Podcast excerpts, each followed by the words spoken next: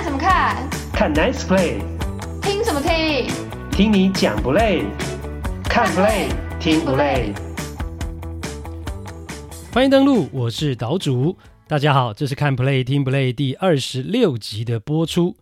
上个周末是季后赛第一轮的外卡战啊，刚好又是六日一啊，连休三天的国庆假期，相信很多人都看得很过瘾，我就是其中之一。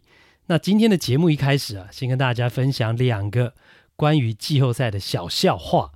首先是我自己亲身经历啊，我上个礼拜天呢，在客厅看着大都会的背水一战，呃，这场比赛的时候呢，那七局下半他们那个满垒啊，击出安打之后啊，我就喊了一声要清空了。那结果呢，我那个读国中三年级，基本上是不看棒球的女儿，立刻从书桌那边冲过来。兴奋地说：“清空了，要打架了是吗？”啊，原来他听到了清空了，以为是板凳清空啊，而我讲的是垒包要清空了啦。那当他发现不是打架之后，立刻就失去兴趣，完全不想看了。喂，怎么这样啊？都不陪老爸看棒球啊？啊，是有多爱看打架啦？那另外一个笑话是呢，哎，我讲给我女儿听，她觉得不好笑，但我却觉得很好笑。那我讲给大家听，那你们来看看好不好笑？那这是我在推特上面看到一个美国记者写的。那首先呢，要建立一下背景知识啊，就是呢，大都会有一个二号捕手，他的名字呢叫做 Darin Ruff，那他的姓呢是 Ruff，R-U-F。好，然后呢，这个美国记者就发文说啊，他要家里面的狗狗啊预测啊，外卡第二战大都会排出来的指定打击会是谁。然后呢，他说他们家的狗狗呢就精准预测了这个担任指定打击的球员，因为呢，他们家的狗狗回答的是 Ruf Ruf Ruff Ruff Ruff Ruff，就是刚刚讲到了 Darin Ruff Ruff Ruff Ruf，好不好笑？至少我看完他写了之后呢，我是笑了半天了哦。好啦，这一集要讨论的比赛期间呢是二零二二年十月三号到十月十号。二零二二年长达半年的例行赛结束了，很多人都觉得呢今年球季格外精彩，主要是出现了好几个伟大的纪录。p u l s 最后是七百零三轰结束了生涯，没有遗憾了。Judge 也打破美联纪录，立下了单季六十二支全垒打的新障碍。大谷翔平则是成为史上第一个投球和打击都达到规定局数和打席数的球员。有学者估算呢、他所带来的经济规模达到了一百亿台币啊，一年。血脉奔张、精彩刺激的季后赛登场，外卡战厮杀激烈，守护者、水手、费城人、教士过关晋级。日本职棒季后赛开打，怪怪的赛制原来是王贞治的想法。后嗓还说。村上宗隆五十六轰打破他的纪录，未来会很辛苦呢？怎么回事啊？田中将大今年成了败投王，遭球迷呛瞎，去嬉戏的啦！哎呦，他怎么回应呢？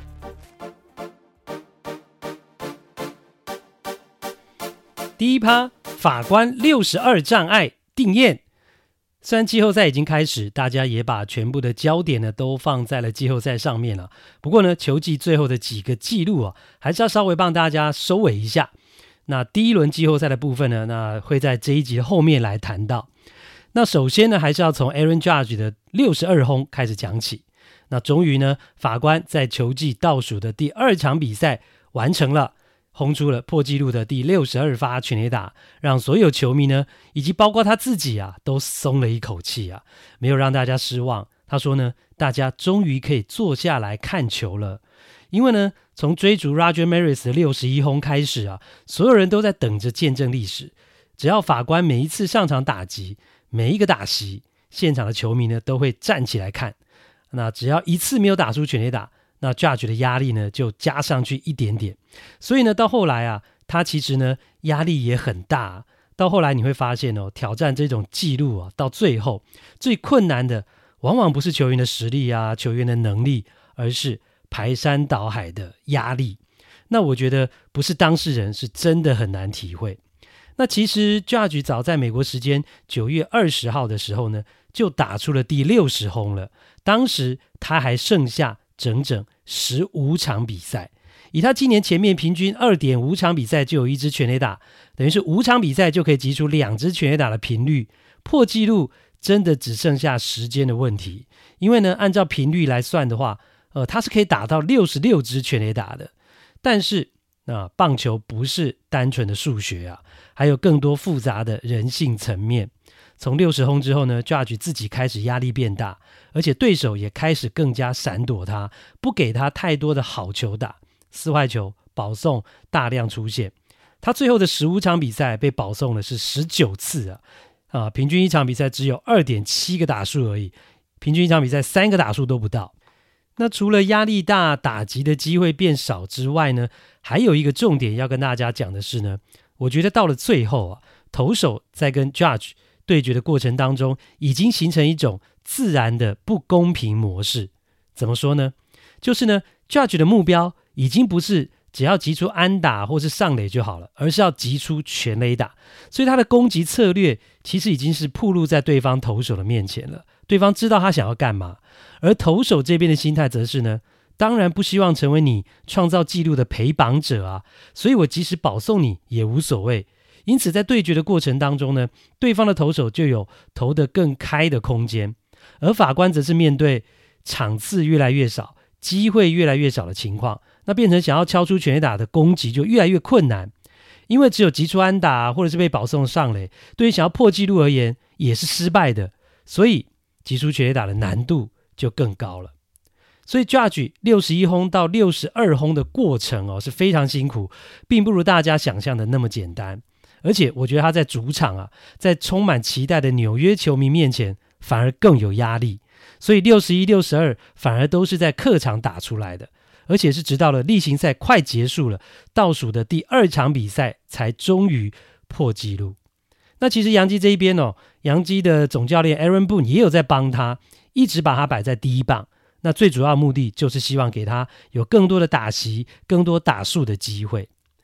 那当今年呢，洋基队的最后一个主场系列赛啊，那对金莺的三连战打完之后呢，呃，Judge 还是没有击出第六十二轰。那接下来洋基是做客到德州游骑兵队的主场，那进行呢，呃，球季的最后一个系列赛是要在三天里面打一个四连战。那因为第二天是要打一个 double header 双重赛，那其实还没有打之前哦，总教练呢，布恩就跟媒体说，Judge 不会在四场比赛都先发。因为赛程实在太密集了，那对他而言太辛苦了。而且 Judge 已经连续先发超过了五十场比赛，连续先发超过五十场比赛，这这是今年呢，呃，所有洋基球员最长的。所以他基本上双重赛会只先发其中一场。那其实这是一个很合理的调度跟预测啦，跟安排。但是如果他真的只剩下三场比赛，那又要面临破纪录的压力，哇，怎么办呢？结果第一天，那 Judge 呢还是没有击出全垒打。那第二天的双重赛第一场他就先发。那在这个还没打之前的记者就先问了 Aaron Boone 说：“那 Judge 第二场还会先发吗？”那布总就回答说：“Probably，可能可能会先发，并没有把话讲死。为什么呢？因为按照前面说的，表定是没有要让他呃双重赛两场都先发，因为。当时呢，Judge 已经连续先发了五十三场了，照道理是不论如何都应该要让他休息一场了。但是呢，布总又担心，那如果 Judge 双重赛第一场没有击出全垒打，那第二场又没上的话，那不就只剩下最后一天最后一场比赛要来拼破纪录，那压力不就更大了？所以他说，probably 可能会让他在双重赛的第二场先发，但如果那第一场。就打出全垒打的话，那第二场就可以按照计划让他休息，不用先发啦。所以呢，其实呢，我觉得这整个过程当中啊，Aaron Boone 呢，呃，总教练心里面都已经做好了盘算，做好了准备啊，并且呢，对外界的说法也留下一个弹性的空间。那结果哦，那个双重赛呢，第一场共估了啦，Judge 没有击出全垒打。啊，果不其然，诶，那个 probably 可能，呃，后来就变成真的了。好、那双重赛的第二场，Judge 就继续先发，虽然是很辛苦啊，已经是来到连续五十五场先发的情况，但是为了追求纪录啊，还是呢不得不上场。还好，终于球季第一百六十一场比赛啊，也就是那个双重赛的第二场也是呢整个球季倒数的第二场比赛的第一局，Judge 就击出了今年球季呢第六十二发全垒打，打破了高悬六十一年呐、美国联盟单季最多全垒打的记录啊，他成为新的全垒打王啊，成为新的全垒打的记录保持者啊。那 Judge 是如愿以偿，球迷也很高兴，一起见证了历史。那这整个结果呢，也让布总 Aaron Boone 是解套了啦。所以呢，隔天球季的最后一场比赛，就让呃 Judge 呢休息，没有再先发。那也达到了他在整个系列赛之前就讲的四连战不会每一场都要他先发的想法啊，因为目标已经达到了啊。那即使法官的打击率还差一点点，就有机会成为三冠王。但是杨基跟法官是完全没有要挑战的意思。一来，就算上场也不一定能抢到这个打击王，变成三冠王。二来呢，我觉得也是最主要的理由，是因为在他们的心里面根本没有想要刻意去追求这个三冠王。如果能够拿到，那一定是顺势啊，顺势而为，不会特别去强求的。因为呢，要打破这个六十一轰的记录啊，才是他们最主要真正的目标。那击出了六十二轰，打破了 Roger Maris 的记录之后呢，呃，Roger Maris 的儿子啊，呃，也出来了。他除了恭喜法官呢、啊，呃，也重申了他自己的想法。他说：“对大多数球迷而言，我们可以庆祝一个新的干净的全垒打王诞生。”啊，这是 Roger Maris 他的儿子的一个讲法。那大联盟主席呢，Rob Manfred 也说：“哦，过去的记录就写在那边。”但谁是真正的全垒打王，让球迷自己去评断。哦，那这些呢，都是因为呢，呃，比 Aaron Judge 单季六十二轰还多的三个球员呢、啊，都是有使用禁药的这个记录，哦，有使用禁药的历史。那如果扣掉这三个球员，那 Judge 六十二轰就是真正的全垒打王。那这也是今年呢，我觉得 Aaron Judge 追逐跟打破 Roger Maris 六十一轰记录啊，这么受到瞩目最主要的原因，因为很多人觉得没有使用禁药的六十二轰才是真正的全垒打王的记录。那另外还有一点我要讲的是呢，这一次的破纪录之旅啊，也充分展现了 Judge 的人格特质啊，我觉得这些正面的人格特质啊。是支撑他面对这样的一个过程，而且最后可以成功很重要的因素。我觉得包括他的自律、他的抗压力啊、他面对球赛的态度啊、面对挫折的恢复能力啊、还有呢，他在媒体面前应对和谈吐等等。我觉得这些都是有形的球技和体能之外，很重要的心理层面的东西。那 Judge 都表现得很好，所以他能够成功。我想。这些也都来自于他成长的环境，他养父母给他的教育呢是有关系的。那最后呢，讲到破纪录的那一颗全垒打球啊，是被一个左外野的游击兵队的球迷给接走了。那这个男性球迷呢，诶，还是一家全球性的投资公司的副总裁哦。他这个公司呢，管理的资金是将近两千亿美金的一个大公司。那最后呢，这个接到球的球迷呢，哦，这个副总裁并没有把球归还给 Judge，哦，他是要自己处理啊，啊，其实就是要留着自己看能不能卖啊，哈、哦，卖到一个好价钱。那 Judge 也接受了，那他说呢，球迷是有权利决定要怎么做的，哦，那到底这个球值多少钱呢？哦，根据拍卖公司的估计啊，这一颗六十二轰的球是比前面的六十一轰的那个球更有价值，是。两百万美金，也就是超过六千三百万台币，哇，真的是很可观呐、接到真的就发了、大发了。那这个第六十一轰的球是二十五万美金啊，大约八百万台币啊。在之前上一集的节目当中，我们就讲到，但是呢，这个破纪录的六十二轰就整整翻了八倍啊，是两百万美金，哦，就是六千三百万台币，价格这么高啊！哦，那当然就是因为这颗球很稀有啊，是大联盟史上呢没有禁药问题、干净的单季最多全垒打记录的球，所以哈、当然珍贵。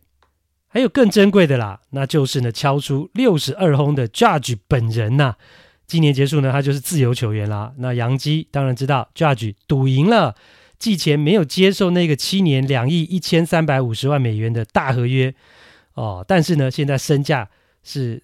比这个原本的合约涨更多啦，而且是大涨。那现在就看洋基队能够端出多少钱呐、啊，能够开出几台运钞车来留人。那市场上，呃，当然也有其他球队呢，虎视眈眈想要抢人呐、啊。呃，据说呢，旧金山巨人队啊，就对 Judge 很有兴趣。那不过更多的话题就要等到洋基队的球季结束之后再来谈了。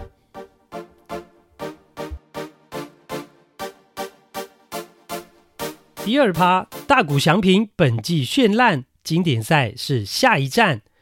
为什么？因为天使没打进季后赛啊，所以呢，我们的高中生哈、啊、难掩失望。他在例行赛的最后一场比赛结束之后，对媒体表示说：“我想要打季后赛啊，但是没有如愿呢、只能期待明年了。”再一次呢，表达了哈、他对想打季后赛的渴望啊。那天使队事实上已经连续八年没有进季后赛了啦。在西雅图水手终结连续二十年没有进季后赛之后，那天使就变成了现在呢，呃，最久没有进季后赛的球队。那尊于 Mike Trout 虽然也是很失望啊。但他也许已经习惯了啦，而且基本上也走不了。那但是大谷可以啊，他明年结束就会成为自由球员，那就看他的选择。不过呢，大谷今年呢最后结算的成绩啊，还是要跟大家来呃报告一下，因为呢这都是历史啊，而且是前所未见、不可思议的记录。大谷呢今年啊、哦、结算呢。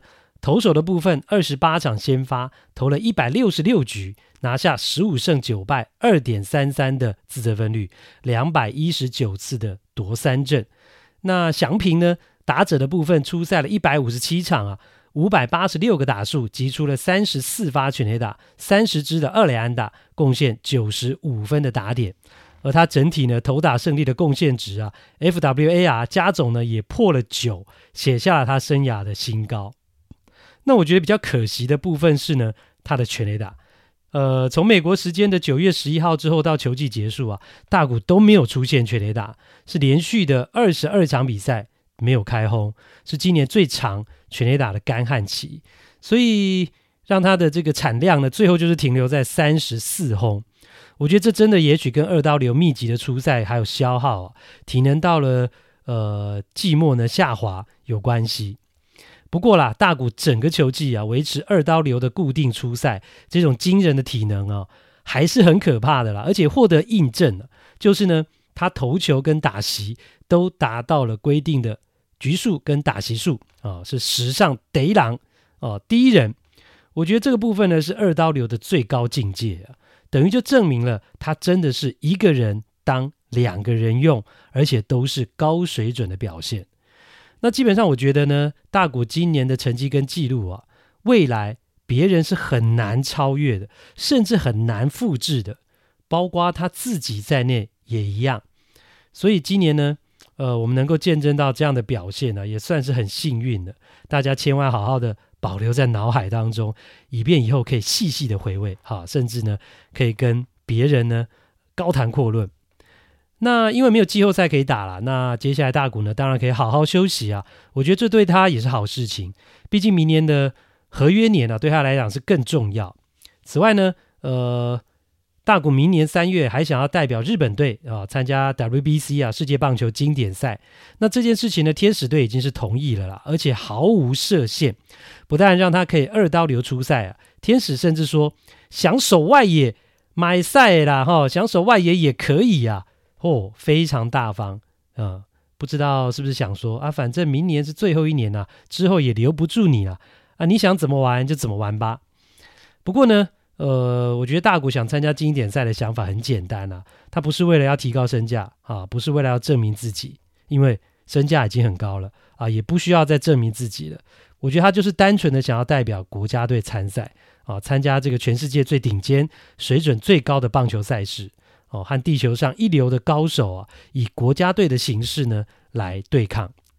那讲到大谷的身价，日本关西大学的名誉教授啊，宫本胜浩啊，他就计算哦，光靠大谷一个人所带来的经济效益哦，得出一个数字是高达了四百五十七亿日元，就是将近台币一百亿的这样的一个数字哦。这个钱呢，是比连续两年在日本职棒中央联盟封王的养乐多队还要来得高。那这一个宫本教授说呢，呃，大谷翔平一个人所创造的经济效益哦，大概等于日本高人气的球团，像是呢读卖巨人、阪神虎、软体银行一这样等级的球队啊，一整队大约七十名选手在赛季拿下优胜时的经济效益。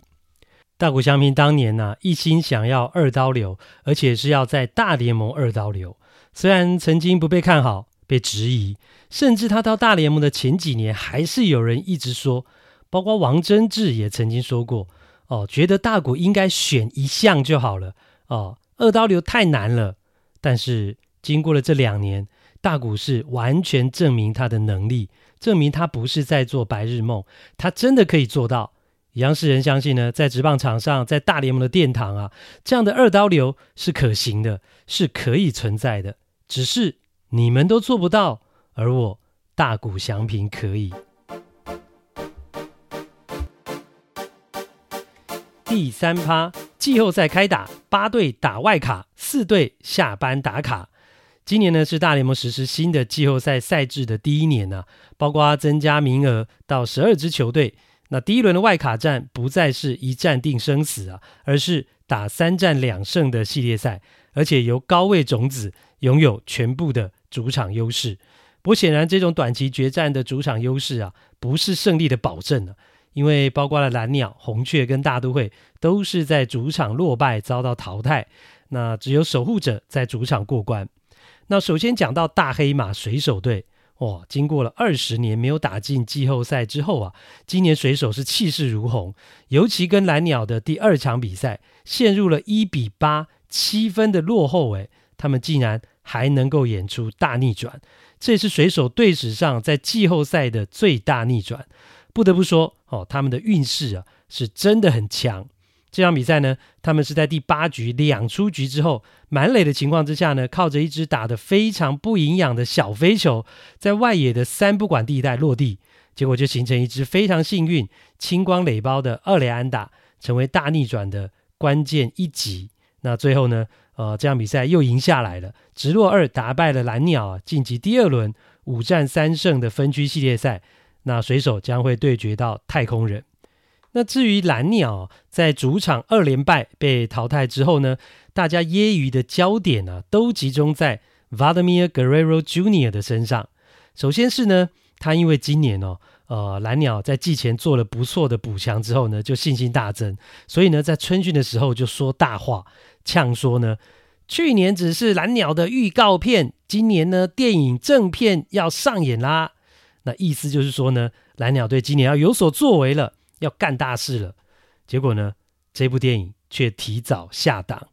那另外就是呢，他在季末呃说了一句名言，那这是呢，Guerrero Jr. 他在主场击出了再见安打，击败了洋基之后，那当时呢，现场直播还在进行当中，那镜头拍着他，然后 Guerrero Jr. 就说呢，This is my house, my house。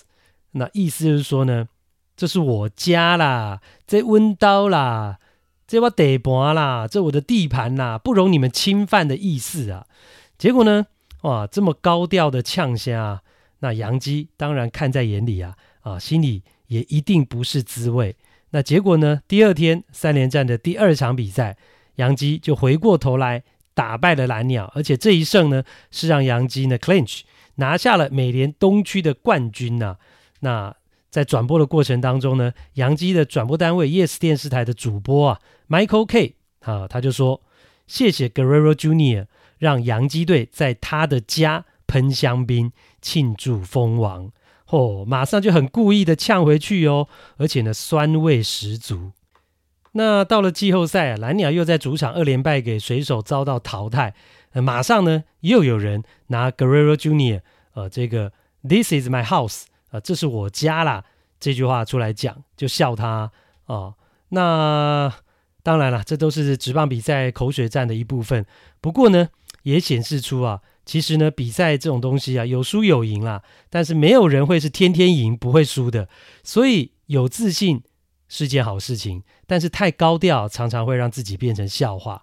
尤其呢，嘴巴千万不要太秋了，要不然最后糗的可能是自己。那 Guerrero Junior 打击实力没有话讲，而且还非常年轻啊，才二十三岁。但是也许就是因为太年轻，可能让他讲话是比较直接一点。那其实没有错啦，也不是坏事。但未来如果能够更沉稳一点，相信对他自己啊，对球队都会更好。另外就是守护者，呃，以直落二呢淘汰了光芒，晋级第二轮要对决洋基。那呃，守护者跟光芒的这个组合呢，结果呃出来之后，很多人都觉得说是冷门呐、啊，但是我觉得很奇怪啊、因为呢，我完全不这么认为。其实赛前呢，我就是看好守护者。呃，有在棒球岛屿粉砖上跟我对话的粉丝呢，就知道，因为呢，守护者今年球季最后一个月的状况是非常的好，尤其先发投手群表现很出色，经常连胜。而光芒刚好是相反，季末状况非常差，而且光芒的球季的最后三个系列战都是客场作战，连续的客场征战，然后到了季后赛又是客场。那其实这整个过程是非常辛苦跟疲累的。最后呢，打线熄火，那二连败给守护者，我觉得呃真的是不令人意外。那以上是美国联盟，那国家联盟的部分呢，那费城人队也在客场是二连胜啊，呃击败了红雀晋级。那第二轮要对上的是同区的勇士啊，也是世界大赛呃冠军的卫冕队。那这也让红雀两老 Albert Pujols 跟雅典莫里纳的大联盟生涯是正式画下了句点。那莫里纳接下来是呃要去担任呢经典赛啊波多黎各队的国家队的总教练。那接下来大家就可以看看他啊退休之后转换跑道的表现。那至于 Albert Pujols 呢，他因为跟天使队早已经有默契跟合约啦，退休之后呢就会回到天使去履行一份十年一千万美元的合约。那等于是一年的一百万美元的薪水，他会在天使呃的制服组来服务啊，担任顾问之类的这种职务啦。那这是当初呢，Pujols 跟天使签下的那一张球员的十年合约的时候呢，一并谈进来的条件。可见呢，天使的老板是真的对 Pujols 很好啦。只可惜啊，天使又是 为德不足啦。他们去年就觉得 Pujols 不行了啊，就把他 DFA 释出，然后呢，今年 Pujols 回春。那而且呢，还完成了七百轰的里程碑，结果却不是在天使队，而是在红雀队。所以你说天使是不是很亏呢？你给了他一张十年二点四亿美金的球员合约，然后还给了他一张十年一千万美金保障他退休生活的合约，但是呃，他到了最后创纪录，呃，最有话题、最有票房的一年，你却放给了别人。所以你说。这是不是又是天使一个看走眼的操作呢？那至于外卡战最有话题的组合，就是大都会跟教士啊，两队是打满三场分出胜负，最后教士队呢是下克上啊，两胜一败淘汰了球季呢一百零一胜的大都会。那其实这个系列赛开打之前呢，我在棒球岛屿粉砖上跟大家聊的时候强调，大都会是当然有实力啊，还有靴子跟 DeGrom 两张王牌，但重点是他们的士气。有没有办法拉回来？因为呢，原本整个球季哦，大都会都在分区是一路领先呢、啊，感觉就是可以，呃，应该可以在美联东区啊、应该讲国联东区封王，结果却在今年倒数的第二个系列战了、哦，跟勇士的三连战全败，遭到横扫，就输掉龙头，也输掉了跟勇士之间对战的成绩。从跟勇士之间是九胜七败，他们原本领先，变成了九胜十败落后。哦，就输掉了一场，那这个很重要，因为呢，呃，如果两队战绩相同啊，谁是分区第一，谁是分区第二，就要靠对战的成绩来决定。结果呢，大都会呃，因为最后的呃连续输给勇士队三场，不但当时输掉了龙头，也输掉了呃对战勇士的成绩。结果球季结束，果然两队战绩相同，都是一百零一胜六十一败。但是呢，因为两队之间的对战成绩啊是勇士十胜九败多赢一场，所以呢，呃，他们在球季的最后一刻以大逆转的姿态啊夺下了分区冠军。那球季当中最多曾经领先第二名高达十点五场胜差的大都会猪羊变色，遭到横刀夺爱啊，只能去打外卡，因为分区冠军被勇士夺走了。那这样的下场跟转变呢，对大都会的士气打击非常的大。在短期之内，呃，无法这个提振回来的情况之下呢，外卡战即使三场比赛都有主场优势，而且有靴子有 Degrom 两张王牌，但还是输给了教士啊，遭到淘汰。那当然，你可以说最后对勇士那三场比赛跟外卡战啊，大都会的两大王牌呢，没有投出应有的表现。那这当然是令人失望，但我觉得最应该负责的还是呢大都会的总教练呢休瓦特。那他在拥有这么好的阵容，跟球季当中一度呢是十点五场那么大的领先优势情况之下呢，呃，竟然会搞到失去了分区冠军，那就注定了后面的这样的一个命运。那其实过程当中对勇士的那最后的三场比赛其实是最重要的，他只要赢一场就好了，因为呢。赢一场的话，那跟勇士的对战成绩呢，呃，两队之间对战成成绩的优势就会在大都会的身上，因为他就可以呃拿下对勇士的第十胜啊、球季当中同区的球队会对战十九场，那你拿下第十胜，就等于是过半了嘛，那就是呃确定了呃今年的对战的成绩你是赢过勇士的，而且呢，只要你能够赢一场的话，那。那个三连战结束，胜差也不会被勇士给追过去，所以那三场比赛，其实休瓦特就应该要设定，呃，输两场没关系，但是一定要赢一场啊，一定要赢一场下来。所以在调度上以及赛前让球员的认知上，大家的共识上面呢，就已经是要有那种像是打季后赛、打背水一战的感觉。那我是不知道休瓦特有没有事先做好这样的设定跟决心，呃，但是。从结果来看，他们是失败的。前三号的先发投手上去啊，结果每个都败投，一场都没赢到，那也就注定了大都会今年这个百胜的球季，最后是晚节不保的结局。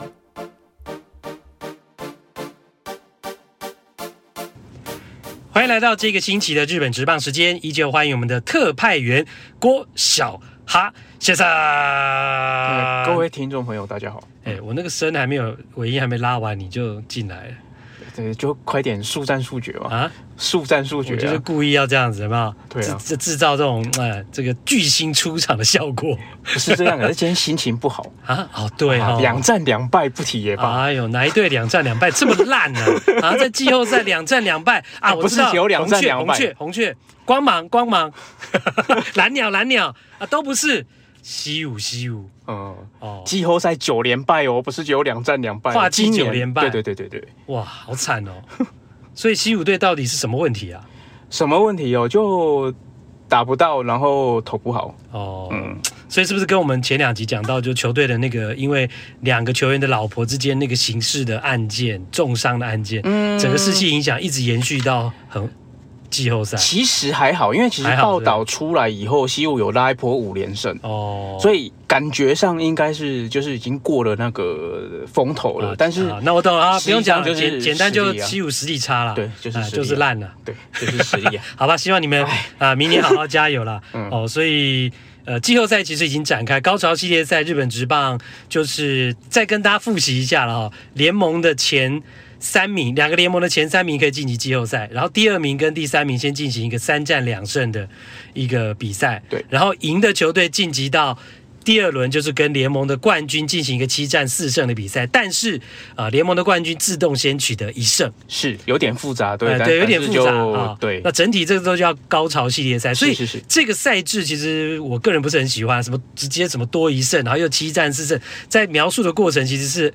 或新闻报道的过程会很麻烦，对，哦，然后这样子的制度呢，也会让后面要挑战上来球队，其实真的要打败联盟的冠军哦，变得难度非常的高，嗯、而且完全没有主场优势。对啊，因为这个就是你们老王害的啊啊。我们老王，对啊，你们老王，王建民吗？台湾人的老王哦，台湾人的老王有两个，王贞治先生，对，一个王建民，一个王贞治嘛。你讲的是王贞治，对，然后王建民没打过日本职棒，所以大家应该就知道是谁了啊。我是故意这故弄玄虚一下，对啊，就但是答案呼之欲出了。对，因为其实就前两次的高潮系列赛，就是刚开始有季后赛这个制度之后，他连续两年都拿到联盟冠军，连续两年自己在季后赛倒掉。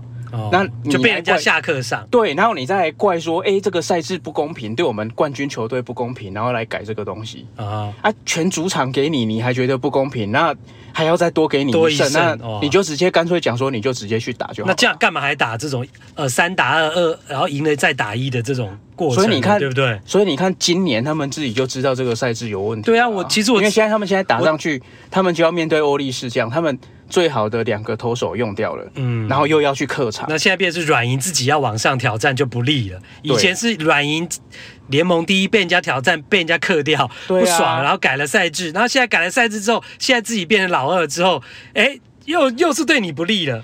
那、啊、你就自己要搞自己嘛。哎、那反正就是跟样，天底下本来就没有在天天过年。对啊，所以真的要看长远，而且是要为了整个联盟的，啊、为了比赛的公平跟精彩度做考量才是真的。那你不能我就觉得说，你冠军队就应该去打日本第一，那你就不要季后赛了。就直接还是跟以前一样，啊、就是在美国职棒还有那种一像去年道奇一百零五胜还逼着打外卡的，啊，或者是说你百胜的球队，或是。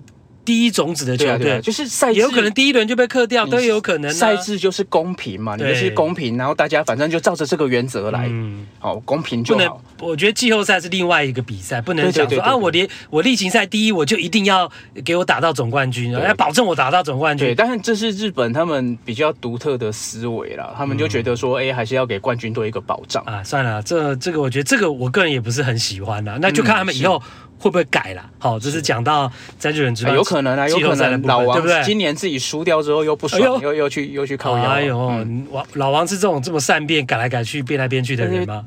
不好说。好啦，那哎，讲到老王，他也谈到了村上宗隆，哎，对啊，是不是很不爽？他说要找人修理他，没有啦，就我开玩笑的。他因为大家都知道嘛，村上在今年球季最后一个打席，嗯，是破了老王五十五支全垒打单季的这个日本。算是日本，他们定义是日本本土球员，对，没错，其实也没错啊，没错啊。但王贞治，大家会觉得说，哎，他是拿台湾护照，可是日本人家就是把他当日本人。没有，他本来就是日本人，他自己多拿台湾护照，他自己也希望人家把他当日本人。对啊，好，那我们就尊重他，但 OK，这就是个日本。是他有拿台湾护照。对对对对，那反正他就是日本记录嘛，那被村上破掉。然后在隔天，当然日本媒体当然也会去问他，就说：“哎呀，你觉得村上怎样？”嗯，然后话其实讲的也有一点酸酸的，我觉得。王贞治是心胸这么狭窄的人吗？不好说。记录被后辈超背，其实也隔了好多年了，十几数十年了，被超越，代表日本职棒是有在进步，后起之秀，后后继有人，这不是好事吗？他的记录被破了，他他心胸有这么狭窄，不能接受，会酸人家吗？他当然也是说，村上周龙基本上就是一个非常技术非常全面的，而且二十二岁就破这个记录，嗯，因为他。老王打五五十五支的时候，其实已经三十三岁了，嗯哼，所以等于说，嗯，村上找了他十几年，就有类这样的记录，而且又是三冠王，那更厉害，等于说是更伟大了。啊，应该说老王拿到三冠王不是五十五支，是三冠王的那一年是三十三岁。哦，三冠王三十三岁。对，那今年村上也是三冠王嘛，所以他就说，村上其实在二十二岁的时候，他的技术的全面性就已经跟他当年三十三岁其实是已经可以说是一样的等级。那简单讲，就是他超越了老王啊。对，但是对对，所以老王就说：“哦，那问题是接下来的路会很不好走。”哎呦，哦、对，而且他说这个路是你自己选的，所以你就走下去。什么叫我自己选？我听不懂。他的意思是说，村上宗隆你自己选了一个在这么年轻你就创下这么多的记录，接下来大家对你的期待一定每一年的期待会一年比一年高。那你能不能够顶住这个压力，然后每年都拿出一个表现来？因为老王其实就在讲他自己，因为他连续十几年都是两位数全垒打嘛，嗯，就是那个全垒打记录，他是维持了好几年，他不是说只有嗯好多球季啦，对，他不是说只有两年三年就这样而已，嗯嗯、他是维持了十几年，所以他意思是说，村上宗隆，你这么年轻，你就打得这么好，嗯，那接下来这条路会不好走，因为大家对你期待会很高。好了，我我我懂这个王真志的这个用意啦，其实就是说，你前面就帮自己设下一个那么高的标准，在那边二十二岁就这么这么高的标准，那你可能还有十五年的生涯，那大家就会用你这个标准来看你未来的表现。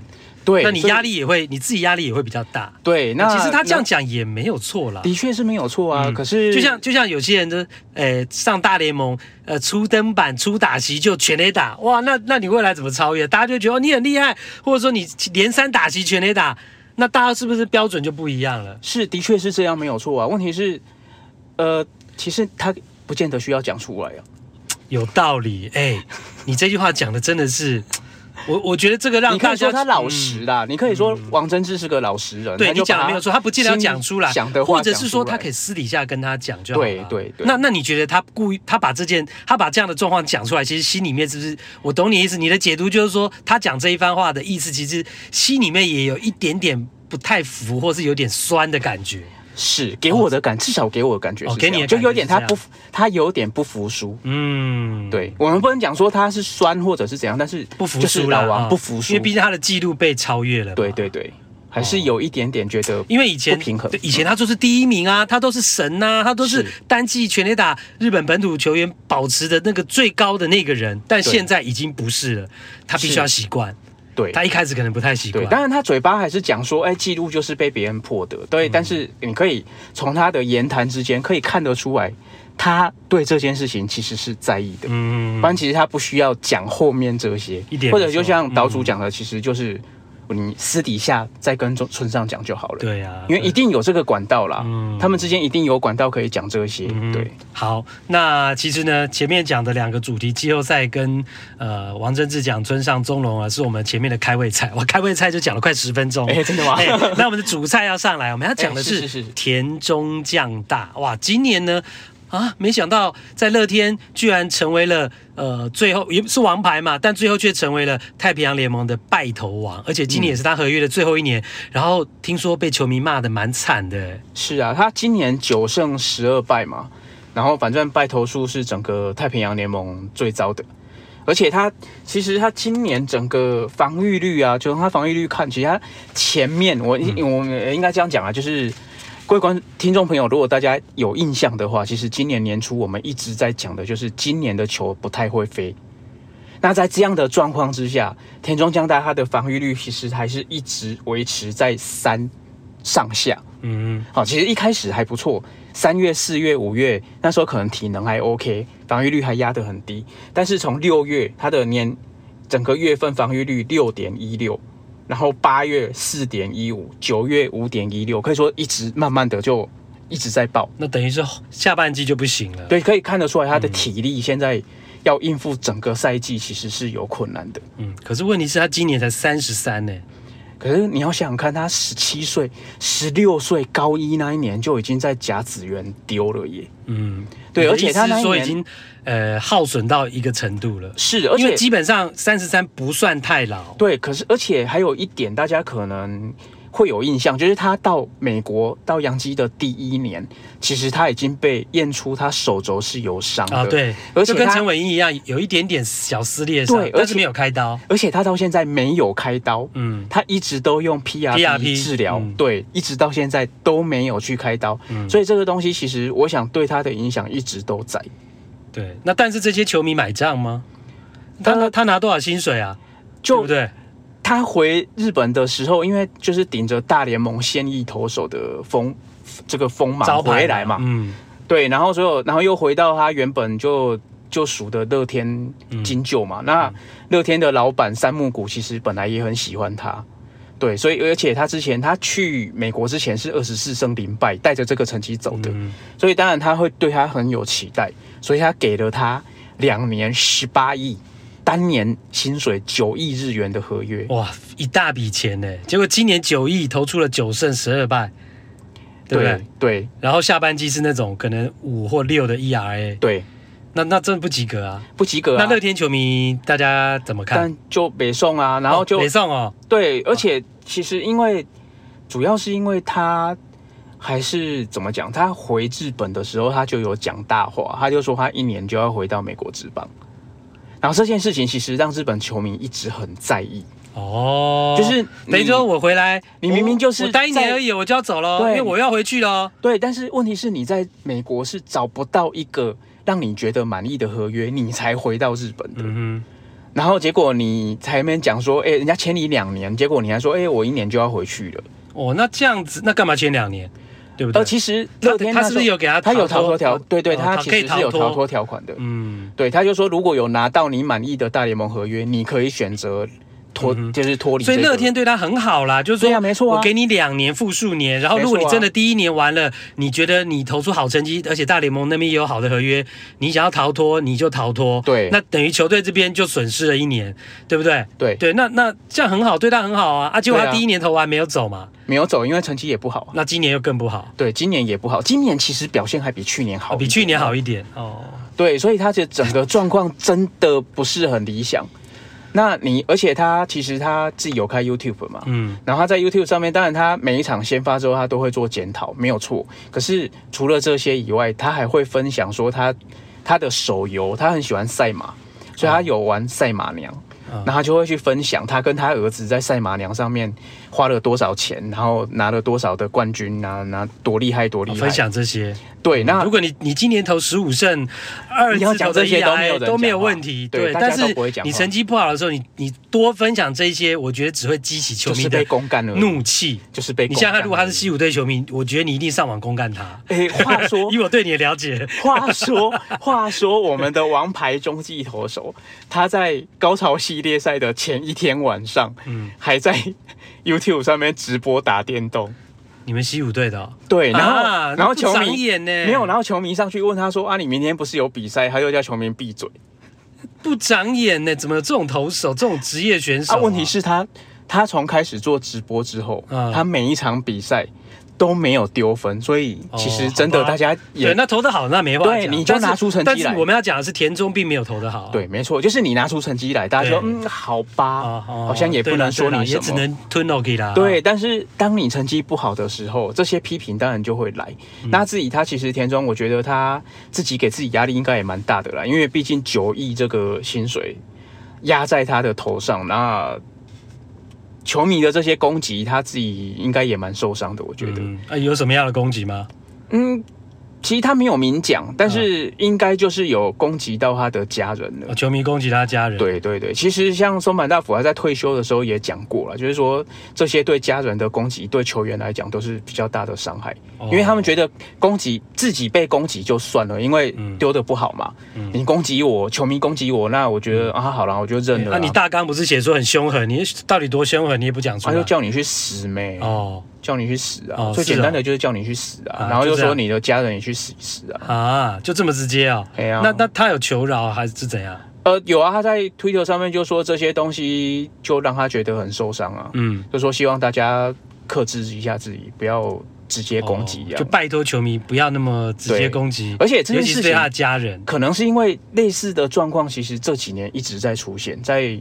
整个日本职棒里面，所以现在选手会是弄到连选手工会都跳出来说要找球团讲这件事情，就接下来可能会跟球球队一起联合，针对这样的个案，就是球员遭受到攻击，甚至是死亡威胁的个案，网络攻击、网络霸凌、死网络死亡威胁这种东西，要有一成立一个小组来处理。对，然后可能未来会帮协助球员打官司。哦，那你要小心一点啊，不要再随便批评西武队。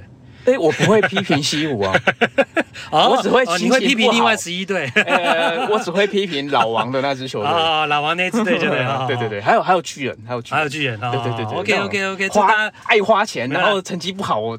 还在那边怪别人的，我就会很生气。好啦，反正球迷自己有自己抒发的一种方式啊，我觉得也 OK。但是就是大家要稍微呃不要稍微克制，不要太极端了哈，避免造成别人的困扰，或是别人的心生畏惧了哈。是这个是主要。好，那最后那田中他今年合约到了，然后这两年又投这么差，也没办法回去大联盟。明年要满呃十一月满三十四岁了嘛，明年等于是他三十四岁的球季。那你觉得他会怎么样？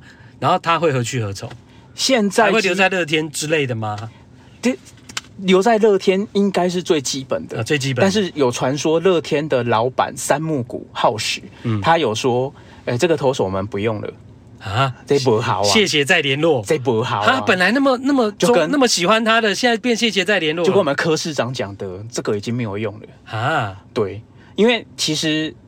这是必须讲到，就是乐天他因为投入整个日本的电信业，然后业绩变得非常惨淡。他上一个财季其实是亏损两兆，超过两兆日元，所以他的本业现在状况不是很好，甚至他引进了中国的资本，要希望救这家公司，所以基本上三木谷现在面临的是一个非常大的财务缺口，嗯，所以他已经没有钱，说真的，他自己也没有钱再给这么大的合约了，所以等于球队也要度小月，就对，你没有办法去再用呃肥约去签明星球员，没错。那在这样的状况之下，田中你今天又拿不出这样好一个好的表现，那当然会影响到球队想要续约的。可能，那当然，乐天还是会希望留下田中，但是基本上你年薪没有砍半，嗯、就是你没有到一年四点五亿，甚至是三亿以下，嗯，可能球队都没有办法接受。不过田中等于是自己心里要有数了啦，你没有缴出成绩，你本来就要被扣薪的。不过有趣的是，听说 Big Boss。嗯哦，下个球季叫新庄刚志，信、呃、九对他有兴趣，没错哦，有要求火腿队看能不能把他签下来。嗯嗯，而且因为明年火腿搬家嘛，嗯、而且田中将大，因为他高中就在北海道念，嗯，他是北海道居大三小木这个学校的毕业生，那他跟北海道是有过去是曾经有缘的，嗯，所以他接当然他在北海道也有相对一定程度的球迷，所以新庄也认为说，哎，如果把田中将大带回北海道，或许对这个球队，不管在人气也好，还是不管在明年的战绩也好，可能都会有注意哦。所以，所以有可能日本火腿也是一个可能的去处。嗯，好啦，反正总而言之呢，回大联盟是不扣零的代机了哈。嗯，那就看田中将大呢这个昔日的这种呃创下世界纪录连胜的强投，那在这两年投的这么不好的情况之下呢，啊，明年呢将会归向何方啊？好，这是呢这个礼拜呃日本职棒时间的国小哈带来精彩的内容，感谢大家收听，也谢谢小哈。哎，谢谢各位听众。